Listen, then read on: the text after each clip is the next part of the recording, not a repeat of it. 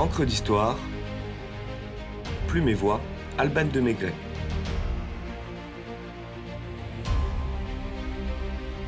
Alexandre Bontemps, premier valet, confident de Louis XIV.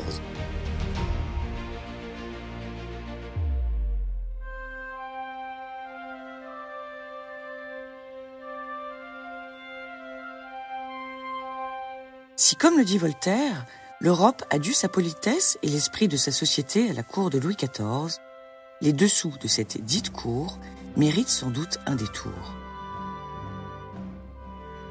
Sous les crins fastueux du palais du Louvre, des Tuileries, et à partir de 1682 du château de Versailles, une fourmilière d'anonymes s'agite et s'affaire pour que le roi Soleil puisse faire rayonner toute sa magnificence sur ses sujets mais également au-delà des frontières du royaume.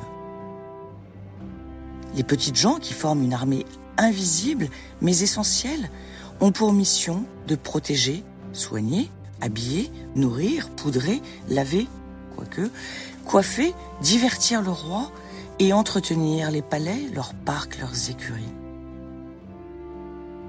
Garde de la porte, sans Suisse, garde de la Manche, valet de chiens, garde-chasse, fontainier, feuetier, porte-chaise d'affaires, jardinier, maître de la garde-robe, perruquier, barbier, baigneur et tuviste, tailleur, blanchisseuse, lavandière, frotteur de parquet, balayeur, échanson, panetier, tournebroche, cuisinier, hâteur, maître-queue, et j'en passe. Valets de chambres ordinaires et quatre premiers valets de chambre qui se relaient chaque trimestre grouille dans les décors somptueux de la monarchie absolue. Et joue dans la plus grande discrétion un rôle pourtant majeur dans la comédie du pouvoir.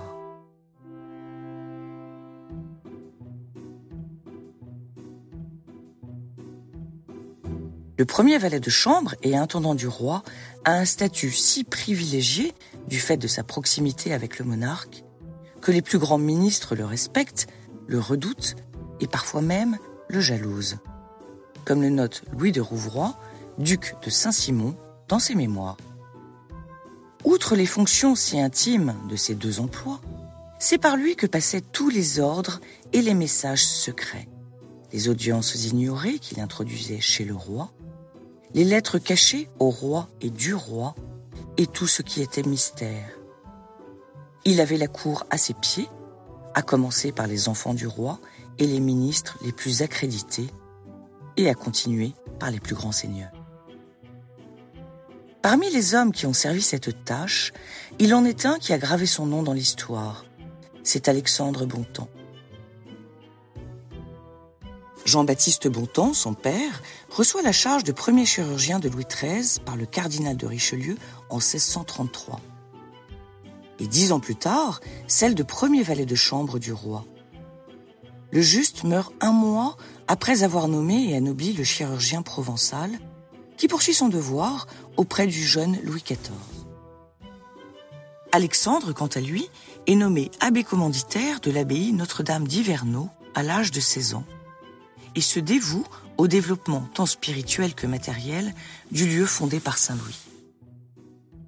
En 1659, à la mort de son père, il perçoit la charge de premier valet en survivance. Ainsi commence 50 ans de bons et loyaux services à Louis XIV, fondés sur la connivence et la confidence, la civilité et l'amitié.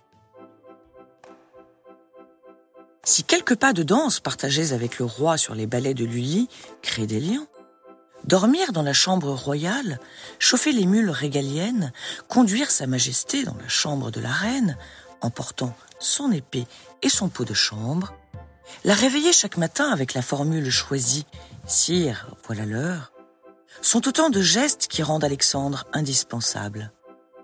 Son dévouement et sa discrétion sont tels que le roi Soleil lui confie d'autres missions. Au cours de sa longue carrière, en plus de sa charge de valet, il devient conseiller du roi, intendant des terres, parcs et châteaux de Versailles et de Marly, gouverneur de Rennes, surintendant de la maison de la Dauphine, secrétaire général des Suisses et Grison. Rien pour démentir la confiance aveugle que lui accorde le souverain. Au cœur de la vie de la cour, dans les secrets de l'intimité du roi, le fidèle serviteur est voué corps et âme à Louis, pour qui il devient un complice et un affidé. Saint-Simon résume Bontemps ainsi. L'homme du secret domestique qui sait tout du roi, de ses habitudes, de sa vie privée, et, fait rarissime, ne médit ni ne colporte aucun ragot. Le premier valet n'est-il pas d'ailleurs l'un des seuls témoins de mariage de Louis XIV avec Madame de Maintenon, célébré en secret dans la nuit du 9 au 10 octobre 1683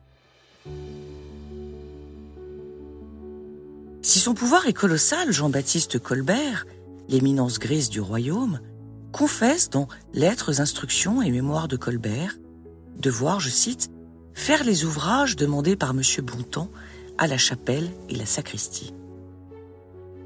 Alexandre n'en abuse jamais.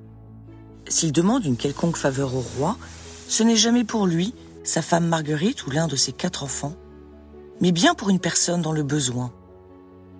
Intermédiaire particulier entre les sujets et leurs souverains, Bontemps se pose en protecteur des petits comme des grands. J'en parlerai au roi est une formule qui scande souvent avant de l'exécuter. L'amitié sincère entre les deux hommes outrepasse les barrières sociales. C'est elle, probablement doublée de reconnaissance, qui motive Louis XIV à accepter d'être le compère de la grande mademoiselle pour le baptême de Louis-Alexandre Bontemps, fils de son valet favori, puis le témoin de mariage de son filleul avec Charlotte Levasseur, fille du marquis de Saint-Vrain.